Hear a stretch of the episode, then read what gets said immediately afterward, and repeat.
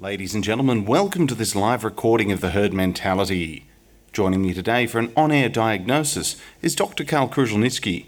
Dr. Karl, welcome to the show. Waiting, waiting. Hello? Yeah, mate, I'm here, I'm here. Sorry for keeping you waiting. Now, first things first, I've recently been diagnosed with a 50% blockage in my left anterior descending heart artery. True story. The blood loss is half a minute's blood supply because of the beautifully evolved arteries, which are spiral arteries. And the moment there- there's any compression, it begins to tighten on these arteries and cut, cut down the blood supply. And true to your reputation, you're across it all in seconds. As a medical doctor, I hate it when people die. As a patient, I hate it when patients die. So, how much blood am I not getting to my ticker? I think the figure is 300 mils of blood every minute, Ah, and what would you prescribe? and the rubbing of the tummy will stimulate receptors, which will then make it contract even more. Doesn't sound like a medical solution. Do you have a homeopathic uh, alternative? Drinking urine. Ugh, well, could I at least garnish it with a. Number two, Righto, well, I'll, I'll give it a shot. I am not a specialist in anything. Well, the right man for the job at a skeptical convention. Now, while I've got you, I've had some swelling. Downstairs, wow. Yeah, what, what do you make of that? How's that for a twist? Could you describe it? Something the size of a shopping bag, Could it be testicular torsion? and so you've got something this big, which then swells. And what about from mm, this angle? That's been going around for a while. Whoa, could you have at least warmed your hands up? I'd, I'd like to apologise. Really quite painful. I'm just getting all emotional. Grown men and women have been known to burst into tears when they see it. I've been bathing them gently in warm water. It could be that the water has been deoxygenated. Oh, a perfectly rational response. Uh, what are my chances of losing this one? I hope that doesn't happen because things will get very expensive. Well, at least we have Medicare here in Australia. Dr. Cal, thanks for joining me for an on air diagnosis, and uh, here's $20. Thank you, thank you. That's very kind of you, thank you. Looking forward to seeing you on stage in a few minutes. You'll be on a watch list.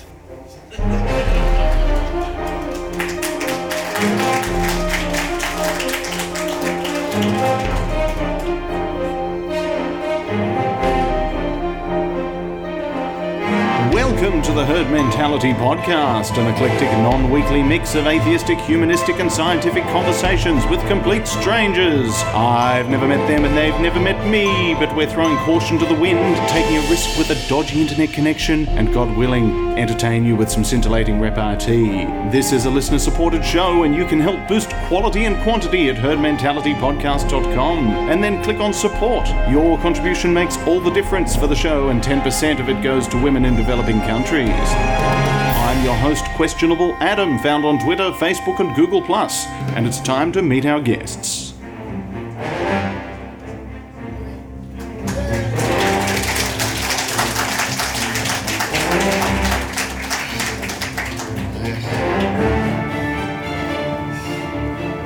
Dr. Karl. Dr. Adam? Pleasure to meet you. Thank you, everybody, for coming. Ah, this has been something I've had on the agenda for quite some time. And uh, Karl's been a, a bit of an inspiration. I've been very much looking forward to having him on the show.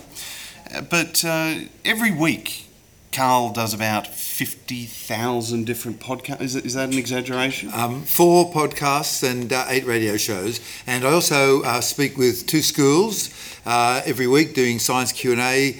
Uh, in my goal to try and reach one percent of all Australian schools each year for free. Wow. So the, the dedication. But very rarely do you talk about. Uh, do, do we know much about you? I'm, I'm a bit interested in you because uh, not your typical. It's not Smith. Well, in Germany, the people called Smith are one kilogram heavier than people called Schneider. well, there you go. And um, Because what about what about why? the, what about the why? Reeses? Why? Why? Why? Why? But why? This is a good question. Let me ask it. Why? Well, um, as you know, surnames in Europe got handed out about 600, 700 years ago Mm. because the population was increasing and the government, otherwise known as the fascist, imperialist, running dog uh, oppressors of the working class honest proletariat, the government wanted to know who everybody was, so instead of being Adam, you now had a second name, Adam, and then insert the name of your job. Right, Reeks. That's uh, unfortunate. Apologise in advance. But, So um, if you're um, involved in arrow making, which is a very big trade, Mm-hmm. you could be a fletcher, Yep. which was the person who put the feathers. Mm-hmm. You could be an arrowsmith, a bowsmith, etc., etc. And if you worked as a blacksmith, you were called smith in Germany, or, Sch- or Schmidt. And if you worked as a tailor, you were called the German word for tailor, which is Schneider. Oh. Now think about those two people in their typical. You know, there's some empty sh- chairs down the front. Come and get comfortable. Come on, there's one, two, three, four, five, six, seven. Come and get I comfy. need, I need all the friends I can get. Yeah, come on down, get it- comfy. bring, it, bring it down.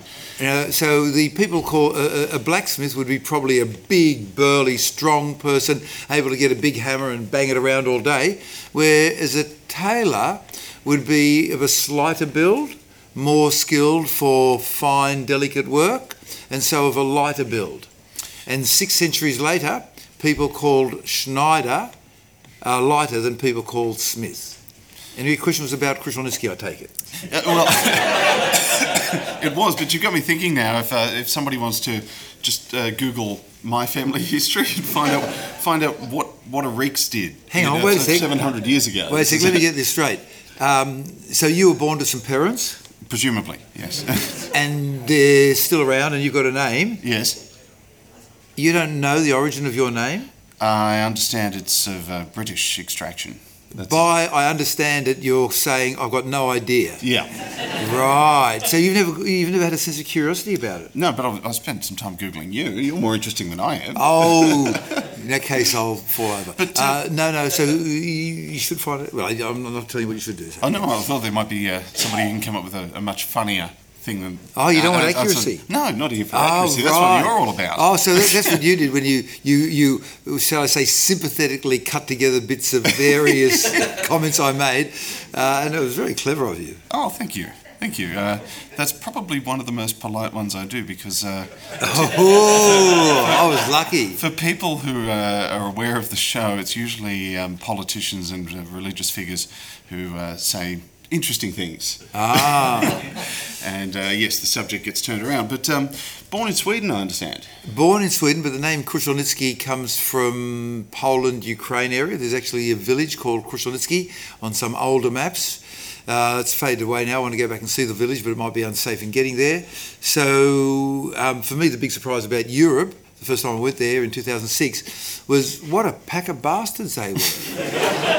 there are all these people right next to each other in a not too hostile climate, moderately hostile, but um, with lots of raw materials. And so they very quickly, because they seem to hate each other so much, developed at that time the world's most advanced weapons technology and used it to kill each other over and over again, uh, which had the advantage that by the time you get to the mid 1500s, they were a, a really finely tuned fighting army. So, for example, China with the PLA, the People's Liberation Army, has the world's largest large, largest army, but it's not like the American army, which is really finely battle hardened.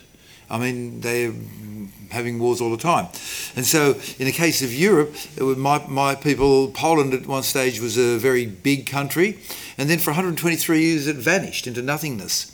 And so the so it's now sort of a medium size compared to what it was, and so the village Krushelnitsky is in actually in that part next door called Ukraine. Right. And you ended up immigrating to Australia as, Yeah. as a result. So my parents, after the Second World War, wanted to get away from uh, people trying to kill them. Went to Sweden, much nicer place, um, and then Russia started grumbling at uh, Did Finland. they ever stop? Who the The Russians. um, the, the, We can skip past that. Keep No, going. I- I've got a lot of sympathy for the poor old Russians because the, the trouble is that on one hand they've got a bit of fine countryside, and then the rest of it's really frozen. Um, and the fine countryside happens to be on the Silk Route or the Silk Route, leading from Asia across into Middle Europe, and so everybody comes through invading them, and this has left them with a kind of gloomy life. So if you read one of Chekhov's plays, one character says to another one, he says to her, Why are you wearing black? And in typical Russian good humour, she says, I am in mourning for my life. and in your typical, your typical Russian comedy, Uh, well, have you read The Seagull, right? Confronting, Have you, yeah. have you been to The Seagull? No. No, okay. So The Seagull is a two part comedy. And in the first act, everybody is um, desperately unhappy because they're in love with somebody else whom they are convinced is the love of their life. In the second act, they then rearrange themselves, meet up with the person whom they think is the love of their life, realise that it's worse than they ever thought and it's really bad, and the hero blows his brains out with a shotgun, and the Russians piss themselves laughing. This is a funny. Ah, I, was just thinking right up until the very end. That's the teleplay right. for Friends. Or, you know, you- you- in your average Russian comedy, the heroine is dying of tuberculosis in the first three acts. In the last act, she gets better and then gets run over by a bus. That's so funny. So when you talk about Russians, just remember they've got this unsympathetic history of geography where the temperature gets really cold, but it protects them. So, for example, when Napoleon tried to invade, all they did was retreat and left him an empty town, and it got of Moscow, and it got so cold that the tin used on the buttons of the greatcoats of the French soldiers got so cold it went into a different crystalline state and turned into powder, and so their, their clothes fell off. And, Well, my and wife's French. This is the best news I've had all day. And- and- just stick her in the deep freezer for a bit. and, Well, uh, um, but they, they're talking about the clothes. Okay, I'll, leave you to do that one. So I'll try and keep it on a higher level. And so the um, you're on the wrong podcast. yeah, so so the poor old Russians. The the climate is a terrible thing, but on the other hand, it keeps invaders away. so back to Australia. Back to Australia. Yeah, okay. So I, I- we came here to Australia, and I grew up in a refugee camp. So I was just there a few weekends ago down at Bondigilla or Bonegilla or however you call it, um, and that's where I grew up as a kid. Interestingly, some of the greatest talent that we've had, national treasure yourself, I think. in- Along with Clive Palmer, don't forget that. my goodness, I think Lawrence Leung. Am I mistaken in that as well? Was he a refugee? I don't know. Um, I can't speak to that. Anyone know in the audience? No, Lawrence No. isn't here. We'll say he I'll- well, I'll- I'll leave because it he's at that. Asian, he's automatically a refugee and really good at mathematics. How's that for a racist comment? Thank you. that one will go to air.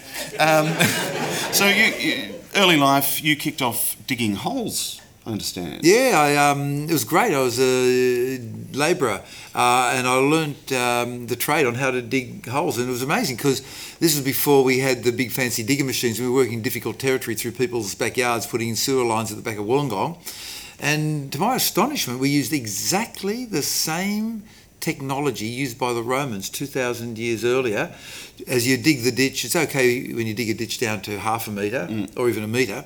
Once you get halfway, you know, around chest height, and once you get over body height, the, if, if the ditch collapses, you die. Mm-hmm. And so we used exactly the same bracing technology where you have planks going along the side, planks going down vertically, braces going across, and you can go down five, ten metres knowing that you're not going to die because uh, the timber is keeping the ditch apart. So I worked on a ditch and I got taught how to use a shovel. Have you ever been taught how to use a shovel? Not for Yes or no? purposes. yes or no is fine. No. No, you've got no idea. By the way, I'm not a specialist in anything. Yeah. Is- By the way, why is it whenever somebody murders somebody, they always put them in a shallow grave? Is that because they didn't ever learn? So that, that's the reason that they all end up in jail. They, they did not learn from a professional how to use a shovel. Is everyone taking notes here? So you, presumably everyone here has some enemies. Uh, But, like but the thing is, you don't learn how to use a shovel by uh, reading about it. You got to actually learn from somebody, and you got to use. Do you know you have to use your foot? yes, I did know that much. Tell me more. Uh, you, well, foot push down Where does the foot push? uh, in towards the centre. Oh, uh, what does the foot push on? The oh, there's a word for it. The- The- The, the metal blade. yeah, so the, Yeah. it, it bends back in Yeah. and it gives you that sort of flat surface the to lip. apply. Yeah, so you, you've got to dig in, and so what happens is you're stuck with the fact, if you know how to dig a hole properly, that after every couple of months you've got to get rid of a right shoe and get ano- if you're right-footed, Mm. and then get another one because you dig a lip. You need the foot to dig uh, to use the shovel properly. Mm-hmm. Otherwise, you will ruin your back. Now, I'm annoyed. We've got you- off topic, have we? What's Well, the topic no, no, again? No, no, the top- we're- going in the right direction. I'm just, I'm just, Uh, I'm just annoyed that uh, you, you went on to bigger and better things because had you stuck digging holes, we might actually have an NBN by now. Uh, Well, the, uh, the tragic thing is with the NBN. How long have we got? How long have we got? I'll keep, I'll keep it simple. Okay, okay. Here's a, here's a simple summary. A Polish saying: If the devil says the sky is blue, it's still blue. Mm-hmm. And so, if the Labor Party said the best thing for internet connectivity for humans in Australia is that we have an optic fibre to their house, even if it was the Labor Party that said it, it's still true. Mm. But the other party thought we've got to prove that we're different, mm. and so they went for something that was both more expensive and worse just to prove that the other party had made a mistake, and therefore the latest survey has the following results. If you have optic fibre into your house, you'll get your advertised speed 90% of the time. But if you have optic fibre to a node and then copper wire the rest of the time, it's 50% or worse. And there is an analogy to be drawn, parallel to be drawn to the Harbour Bridge, which was in your presentation earlier. There were, it was horse and car territory. There's a much, much higher theoretical throughput with fibre, whereas we're, li- we're currently capped at 100 megabits oh, that's if- only at the, with copper, Yeah. fibre, uh, copper to the node, and then fibre thereon. If Venus is in alignment with Jupiter on a Thursday afternoon, when there's no R in the name of the month. well, a, colleague of mine, whom I will not mention, uh, at a Science Awards meeting in Canberra, went to speak to the Prime Minister of the day, whom I will not mention, and said, Excuse me, Prime Minister, I've got to talk to you about um, optic fibre. Now, this person is such a specialist in optic fibre that for several months he held the world record in speed for sending information down an optic fibre 50,000 DVDs per second. But since, since then, it's been overtaken, right? And just a bit of background the optic fibre that comes to your house can handle that. The optic fibre that runs to your house is the same as the optic fibre that runs between Sydney and Melbourne, carrying everything, right? And so as an expert in this, he said, Excuse me, Prime Minister, I've really got to talk to you about optic fibre and the NBN. And the Prime Minister said, Let me stop you right there. And then start off with a memorised thing copper is better, copper is the future. And then, drawing upon his memory, stop crying. Be a, stop crying. I, I used to work for an internet service provider. yeah, okay. is- And then the Prime Minister said six things about optic fibre that he'd been filled up in his brain to memorise, and every single one was wrong. The first one was this optic fibre is a biodegradable material, and stop laughing. and, and it has to be replaced every five years. Now, just a little question. How many people in the audience replace the windows in their house, which are made of glass, every five years? Optic fibre is made of goddamn glass. It is not a biodegradable material. It'll outlast the bloody pyramids if you give it half a chance. And that was the first of six wrong things the Prime Minister had in his brain. Now, that's why you should run for politics. And don't laugh, because if you laugh, you don't run for politics and they do. Now, consider, I want you, I'm going to turn it around. Do you remember that before the 2007 election, um, the Prime Minister of Australia went w- wandering the streets in a, pa- various pastel jumpsuits uh, with, with uh, various sports teams on them? You remember that? ah, yes. In that, right? Do you remember what else he did that year? No. What he did to divert I, that was a rhetorical question. to divert attention from what he really did, he wore the jumpsuits. What he really did was committed Australia to spend a very large percentage of our gross domestic product on a bunch of submarines that could not work and would not work. And did he succeed? Yes. Right? So, Ah, oh, noisy. It's, oh. no, it's the only submarine that you have to roll back the, the key at the top No. to get in. But, oh, ah, like on a sardine tan. Yeah, mm. yeah, like, uh, look, it is difficult. It is high technology to make submarines, mm. and Australia could get to the point where we can make submarines, but you're not going to get in there by starting there. You have to go small and work your way up. Like the typical example is designing spacecraft. It is incredibly hostile, and, and the submarine environment is a hostile environment. And we, we can do it, we just can't do it one off at beginning off straight off at high level. Mm. So from digging holes, Yes. Where I had the best waste of my life. Oh, God, it was good. It was a sewer. Uh, well, it was empty sewer at that time. and in fact, at one stage over the Christmas holidays, when the gangs had sort of shrunk down and some of the blowings were still there, um, to keep ourselves busy, we decided to have a competition to try and break the record. And we, we, we set a new record for how many metres of sewer line we uh, laid down in one day. So that means you start with virgin ground and you lay down, you dig it open, you lay down the sand bed, you put in the pipes, you concrete them together, you put sand on top of them, you cover it over. We lay down 50 metres in one day. Yeah, right. It was a record that held for quite a But while. where's the round of applause for that? Oh, it wasn't. me. Oh, I was. Because uh, the, guy- your, your comment saying is that um, without plumbing, There is, there is no civilization. Without plumbing, there is no civilization. You've got to have plumbers. and Wollongong had it first. You, well, uh, Dapto, actually, yeah.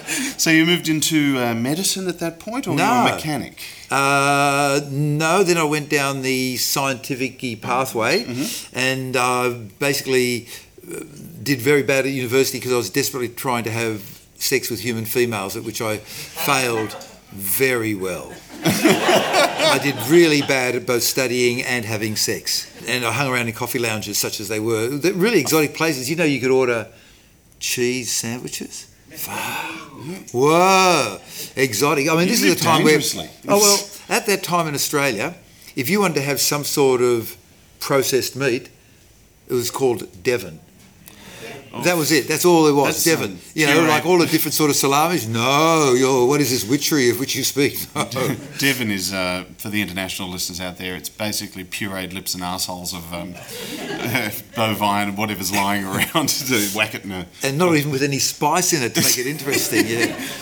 Yeah, so, so uh, I then went to university and then got my first job at the age of 19 as a physicist at the Steelworks, testing the steel for various structures, including the Westgate Bridge. And let me go on record as saying this it is made of two types of steel, both of which are inferior to their specifications. Should have used optic fibre. Oh, hard on a bridge. And secondly, um, in some cases, the high strength steel was used in a low strength application, no worries. But the low strength steel is used in the high strength application, and that's bad. The thing is that the engineering uh, is, is almost certainly so over engineered mm. that it's still got a safety barrier with the traffic they put on it. Mm. But if it fails catastrophically and they go back and te- so when wood fails, for various reasons, it gives you warning and it creaks. When steel fails, it fails catastrophically. The mm. stress builds up and up, and then suddenly the failure travels through the steel at five kilometres a second, as happened when the Westgate Bridge had one of its box girders internally collapse.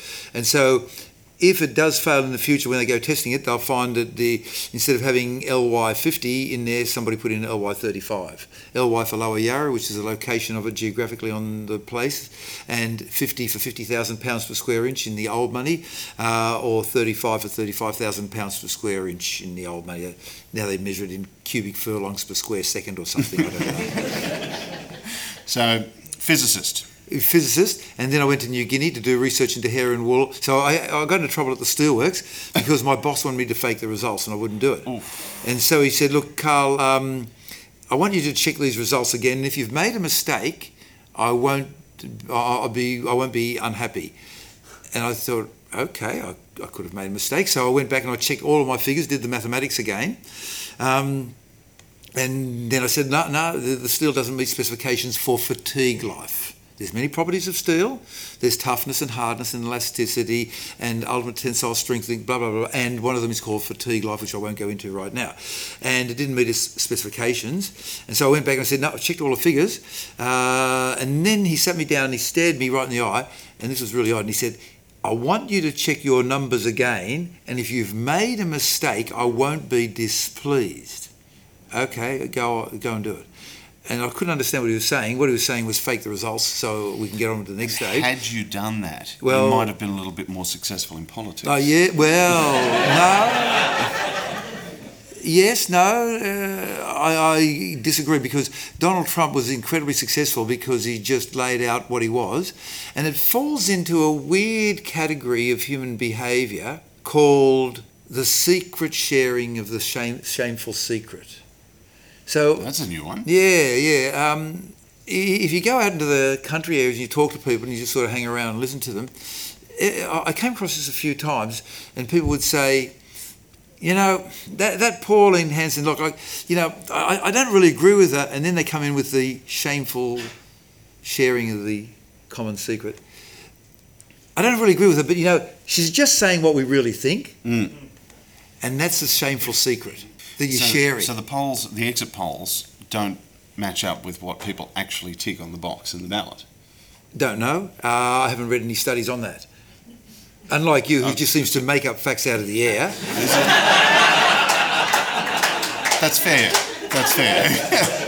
On the other hand, you're a lot funnier than me, so that's you wouldn't go that far either. So, getting back to uh, Donald Trump, as we try to we, weave our way back through the nested layers we went down, uh, he just simply said, um, mate, those uh, bloody insert name of racial, ethnic, religious group you don't like are, and then insert bad things about them, go and beat them up, and I'll pay you court fees.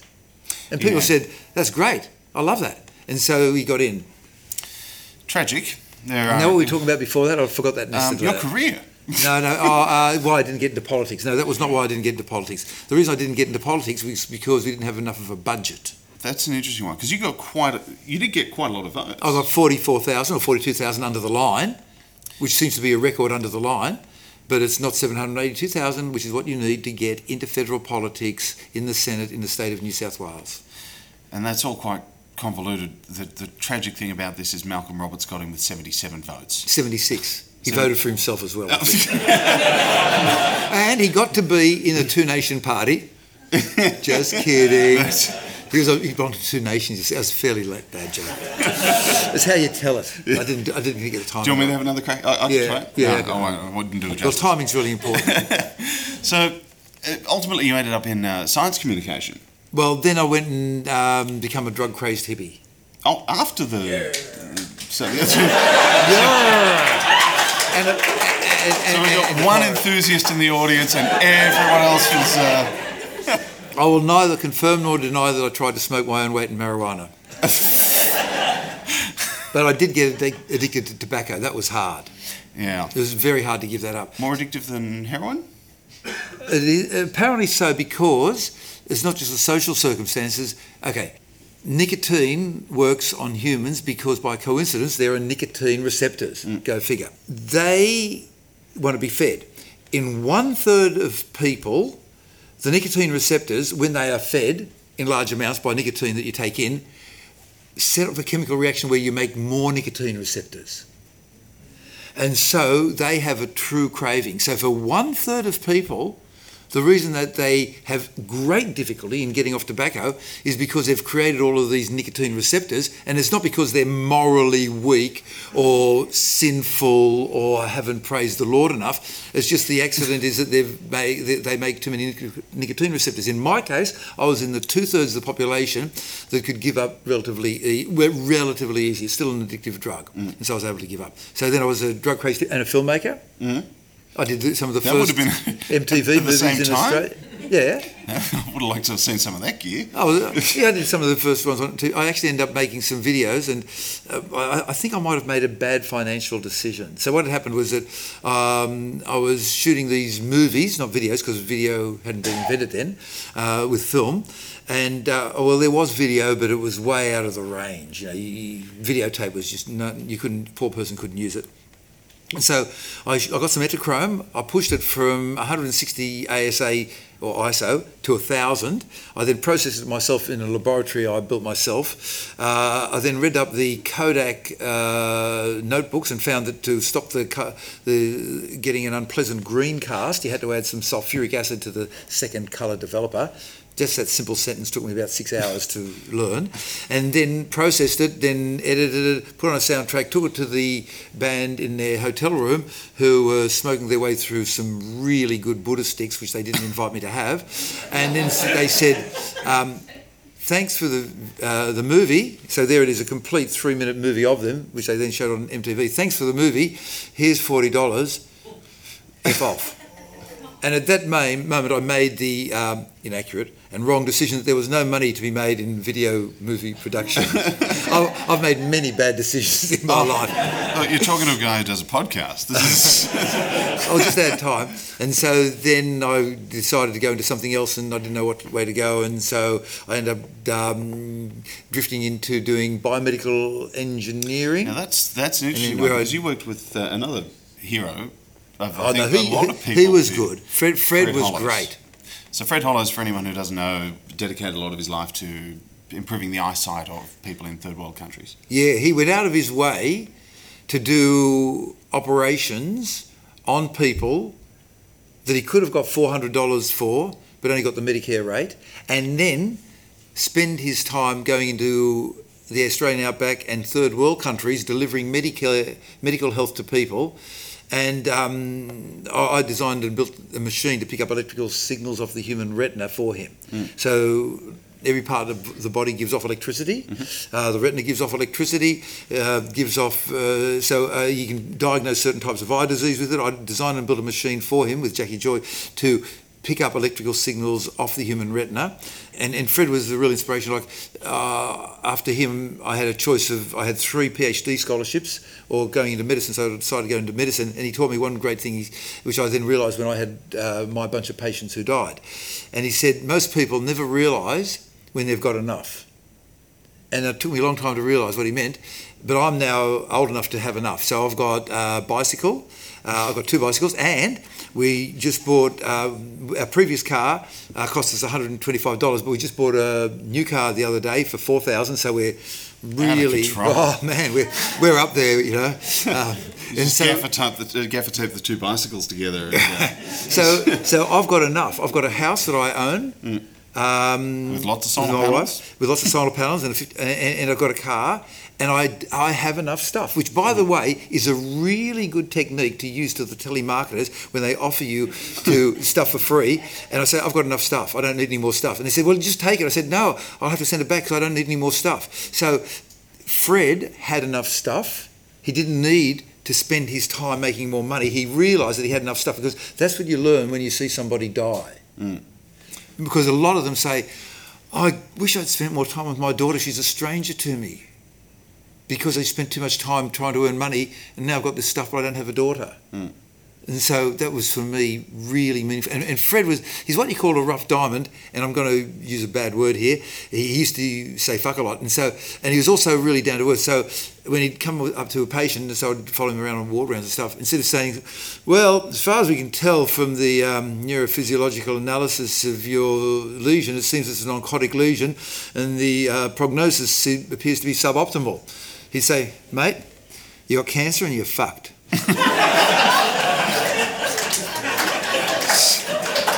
that's the sort of that's the sort of doctor you want. if you're going to die, you want to know about it early so you can organise your life around the fact that it's not going to be there for much longer so you can do what you have to. Well, relevant story. Very briefly, I ran. Uh, I went and had some blood tests and Ah. got, got my cholesterol back, and they had to invent a new number for how high it is. I've inherited uh, my mother's genes, Ah. which uh, means that I basically any any meat that goes into me gets converted to LDL. So it's a bad sort of cholesterol. Now I do have a, a blockage in my heart. Now the doctor gives At your the, age, yeah, thirty-five. Now 35 blockage of your left anterior descending. Yes. And so the doctor, wife and I go into the, the surgery, sit down, she, and she says, uh, look, I've got to send you off some, for some more scans. And I was going to take a couple of the American podcasters camping, hiking. It was going to be very, very uh, physical. Oh, yeah? And doctor goes, uh, looks at me and says, you're not going camping. And then she looks at the missus and says, no sex. And, and, and before I could respond, the missus says, uh, yeah, there won't be a problem. Cruel and unnecessary. Uh, as it turns out, it can be treated with uh, the Kristen, yeah, well, statins, yeah. So, Statins? Um, it's not until they get to 70% blockage that they'll bung in a stent. Coming back. We're back again after some incredibly hilarious proof that we're not particularly good at mathematics anymore, but a 75% blockage seems to mean that you're getting one third of 1% of the blood flow through. So you, you- if you have a familiar, okay, don't know what to do here. Um, Look, look, if we can make it through the rest of the podcast, I'll, I'll die happy. That's, So, uh, do, so do you have to change your diet? I have to change my diet. Uh, tragic. Well, I, I do enjoy red meat, and uh, that's off Forget the it. menu. Yep. So you're going to go vegetarian? Uh, fish is apparently okay. Yep. I got conflicting information from the doctor and the cardiologist in terms of egg yolks. Talk to the new dietitian. You know how much education a cardiologist and a GP gets on nutrition? One week. Eight hours. Oh. I, whereas a nutritionist, no, no, not a nutritionist, a dietitian. Anybody can call themselves a nutritionist, but a dietitian. You- Is that a dietitian there? Hey. Yes, we love you. right?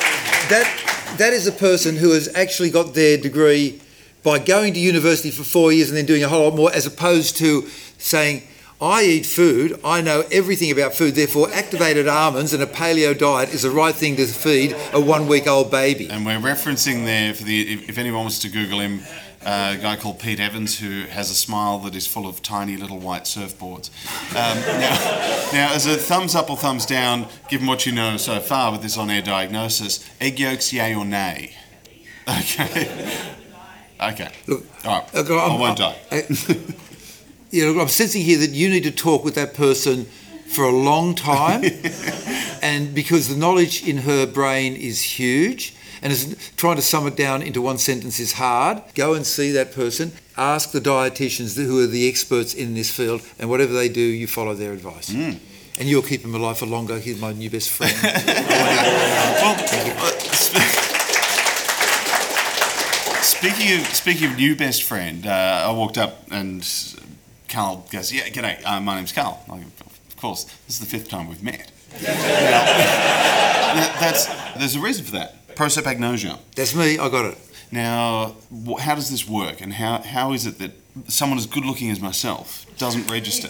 People's faces to me are as individual as bricks in a wall. It's actually a surprising percentage of the human population that have this. There's two reasons for it. One's genetic, I understand. One's by injury. Don't, yeah, well, you can damage any part of the brain you like. I don't know why it happened. Best avoided. Don't take medical advice from the Don't- show. What he said, he was dead right. oh, I'm feeling bad about having interrupted the dietitian before. But oh, she, She's about to do a talk. Yeah, but she wasn't on mic anyway. Oh, you, two, you keep going. I'm going to go on it. uh, just, Okay, so so what were we talking about? uh, prosopagnosia. Yeah, so I'm. I don't know why it happens, but it does. I'm apologising for interrupting you, but you're off mic. I'm sorry. I'm sorry. Okay, so uh, with the pro, I I put it down to the fact that I grew up as a WOG refugee, and back then the Catholics and the Protestants hated each other. There were no convenient Buddhists, Muslims, or uh, Zoroastrians to hate, so they just hated each other. And then along came these refugees. Terrific! We can combine and hate them. And so at school, I was bullied all the way through primary school and high school, and I had no friends. And so, what's the point of remembering somebody's face if there's nobody who's my friend? And so I fell in love with the library and basically read a book every day of my life. I started on science fiction when I was about 14 or something, and then read one science fiction book book every day at speed reading. So, what, who, who needs friends when you got books? That's my excuse. So I'm sorry I didn't No, no, no, recognise no. you, Adam. No, no, no. That's, that's, But uh, that's fine. But the last I've, I've got a moderately badly. There was one guy I met who had it really badly, and we were standing at the soccer walking our kids playing. And I said, "G'day, I'm Karl." And they said, "Yeah, I'm," and he insert name. And then I said, "Have we met?" And then somebody else said, "Yeah, you've been meeting each other here every week for the last couple." anyway, but, but, anyway, this, so- but this goes so far as to this extends to your, your immediate family as well. yeah. I have trouble with him. But this guy, he was so bad. I said, "So, which is your son?" And he said, "Now that we both know we have this problem, I can't recognise my son in his uniform. I have to oh. memorise what he's wearing." And he had it really badly. I've, I've only got a very soft so- problem. I, I, get my family's names wrong, including my wife, whom I love dearly. I've been married to for such a long time, and the kids. Uh, they get annoyed when I call. They get annoyed when I call them by the wrong name. Now, come on, give me a bit of slack here, man. But, but you you associate there's, there's other ways of uh, determining who it is you're encountering height, weight, The walk. Hairstyle. Yeah, like well, one thing you do when you're a medical doctor, you learn to diagnose everybody around you just by looking at them. And there's a whole section on fingernails, and there's a whole mm. section on walks. And you're saying, oh, they've got a right asymmetrical antalgic gait based around the knee, and you're sort of going, oh, yeah, I reckon Parkinson's. What do you reckon? You know, and so you, you sort of walk, you know, diagnosing people. So you go, I'm sorry. You got to keep your skills up, man. So, so the last time we, we met, I gave you a bottle of Mudgee Mead. Is that you?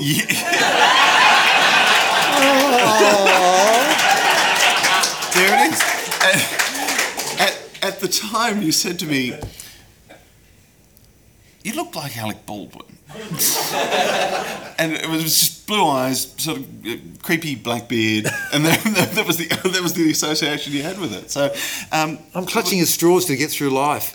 Look, honestly, it's really hard if you're in any way in the media because if you just don't say hello to somebody, you're up yourself. And if you do, it's, you, you're trying to make yourself famous. Like, hi, you should know me because I'm Karl. I'm famous. I'm really famous. Can you just sort of act like I'm somebody important? So uh, I've you been know- doing that all day. Yeah, I've I just know. So people. you're in a difficult position there. Yeah, sorry. So, science communication. You, my podcast came to be in part because of you. What? True story. So I sent uh, an email to three of my favourite podcasters back when podcasting was still very uh, in its infancy, and you came back to me and said, "Come into the studio with me," and I spent an entire day in the ABC in the recording studio watching how it's done. And from there, I went home and sort of muddled around, and, and that's how it came to be. You're talking Oh. about getting into politics and, and Yes. be- being the change you want to see in the world. I'm not going to be a good politician. What do you Uh, the-? The, current standard is quite low. Well, then you can, you, then you can be better than the ones that are there. And a remember, call. and remember, the ones that are there are making the laws that you have to obey. So, I d- Well, If you're there, maybe down- you'll make better laws. maybe down the track. But I, I decided to adjust it and try and influence this community or help this community or grow this community. Oh, And uh, yeah, brought down to you. And it cost What me a bottle, of, a, a bottle of Mead. if, if it makes the if you put somebody into politics, our work will have been done. If in 10 years somebody goes into politics and swings a vote so the forces of light win, that's good. Hmm. You By the way, Lucifer is called the devil. And so Lucifer means light giver. So I wasn't referring to him as the forces of light. See, what happened was him and God had a fight. I've, and then I've heard about it. Yeah, and, and then God threw him into hell. Hmm. But actually, Lucifer was God's best mate. He called Yeah. him the light giver. He was his advisor. Mate, he- did he get written out of history badly? Um, no, that's not history.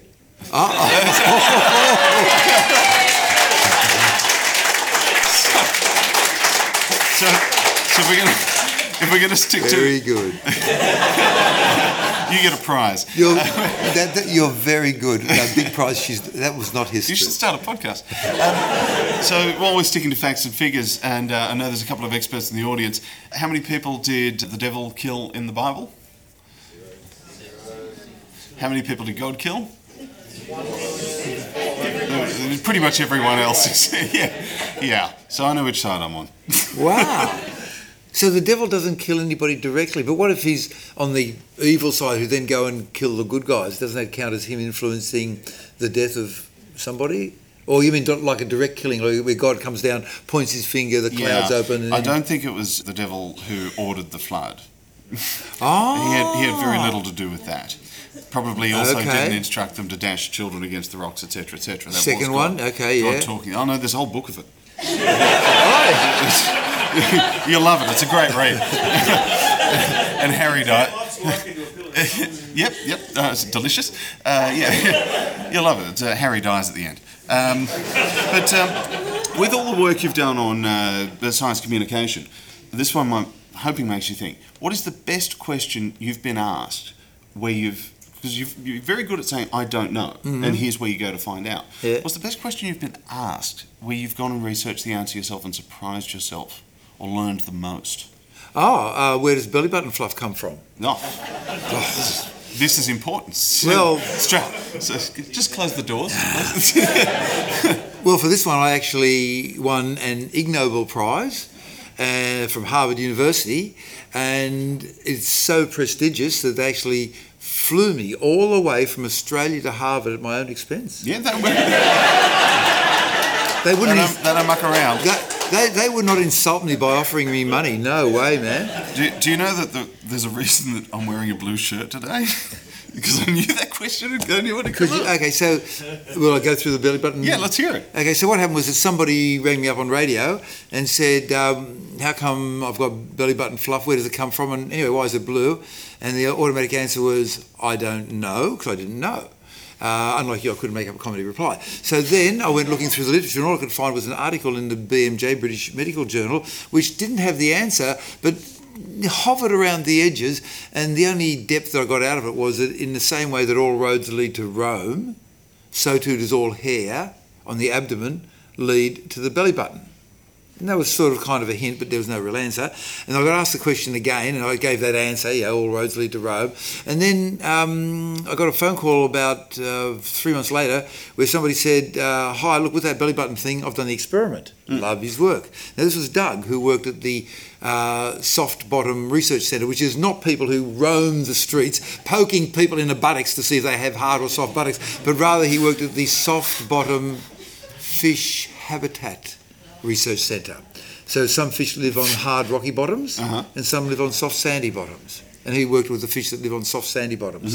And what he had done as a generator of belly button fluff and hearing me talk about the belly button, he had shaved a circle around his belly button, 10 centimetres in diameter. And suddenly there was no more belly button fluff. And then as the hair grew back, then the belly button fluff began to get produced more and more. And it started me off on a survey They're saying there's something here, there's something going on. I've got some what we in intelligence trade call the ground truth. Uh, so it's not backed up by peer reviewed literature, but it's from a human. Or who- made up facts like. Uh, like your own good self.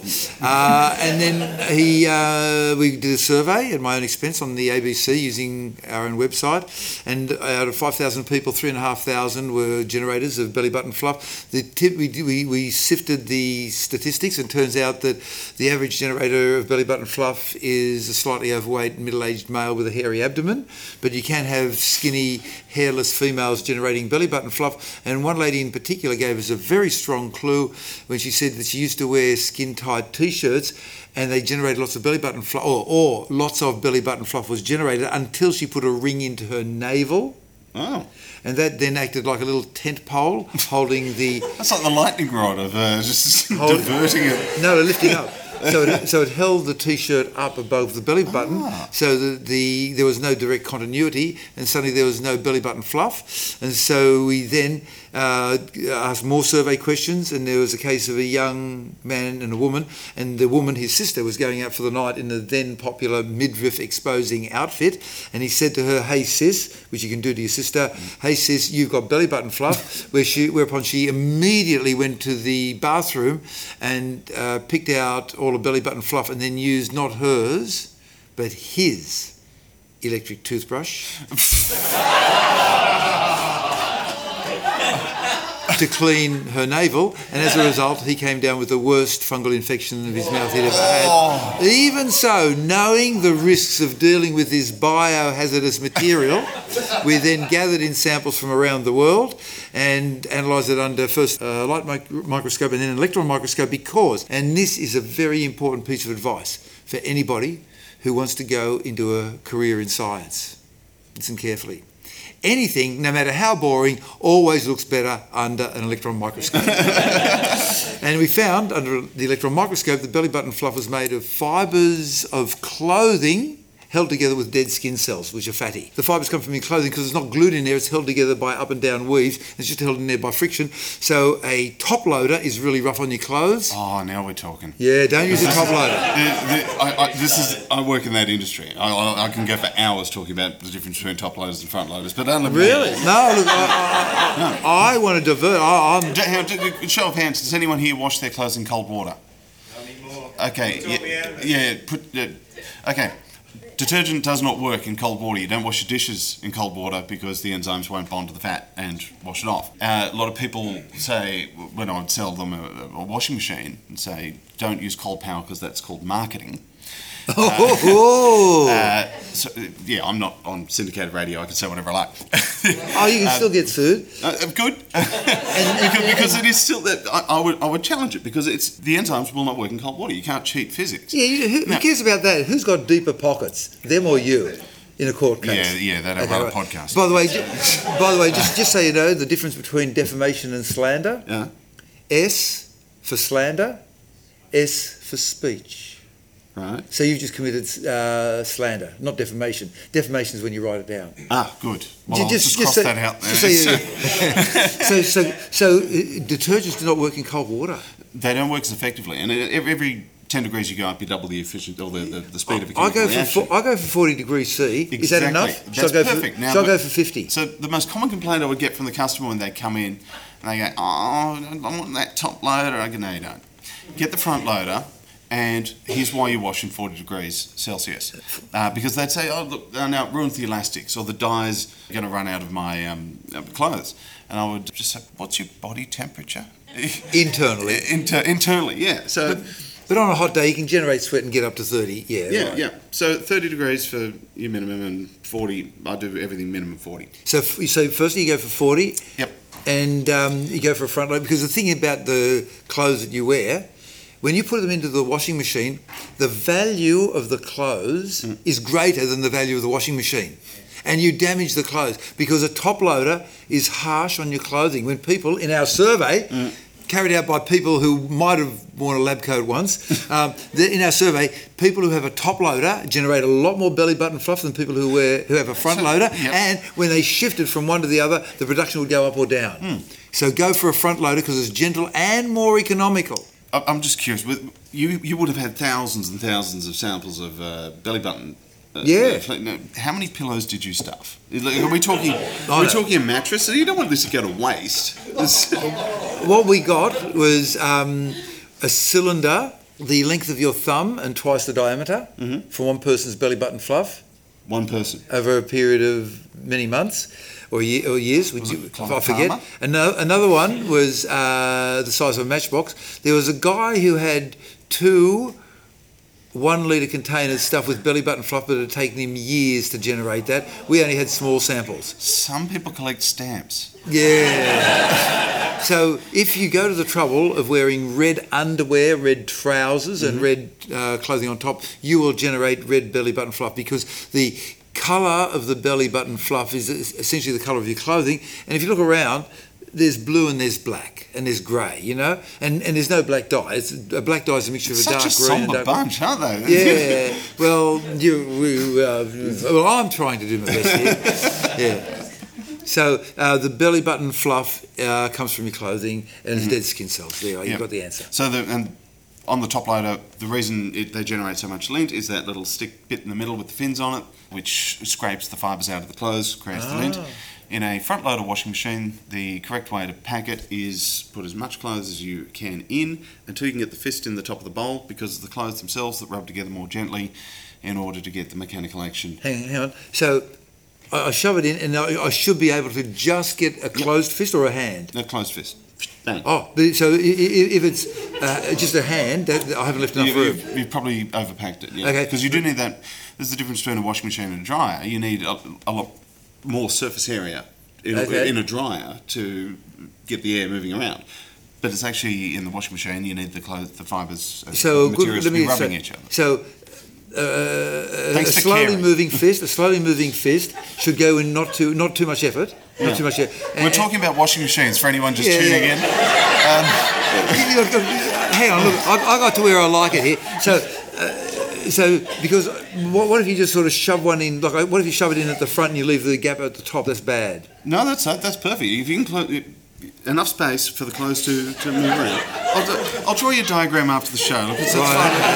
Now, look, but, but I've got a ten kilo machine, not a seven kilo. I've got, I've got a big drum. Yeah, I've heard rumours. Yeah. So. Is it still roughly the same? You got, you got to have, have a, a closed fist easily go in at the top. Yeah.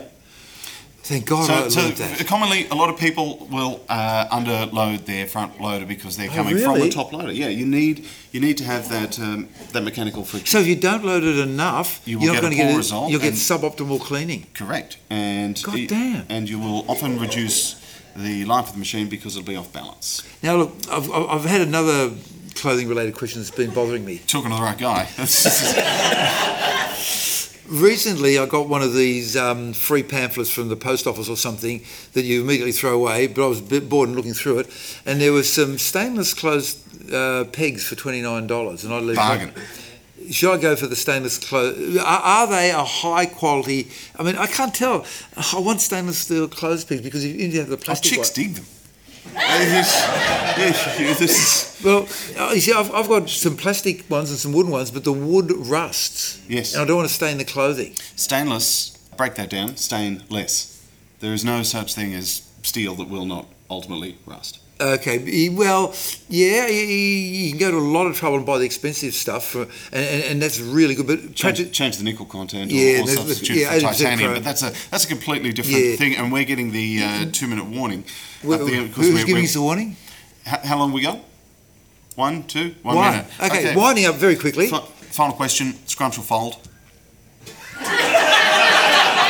Oh, with toilet paper? Yes. Oh, uh, well, for maximal efficiency and minimal use of toilet paper, you want to go for, a, depending upon the thickness of the toilet paper and the ply of the toilet paper, you want to go for either a, a, a double or triple or single fold Mm. for maximum efficiency. Right. You heard it here first.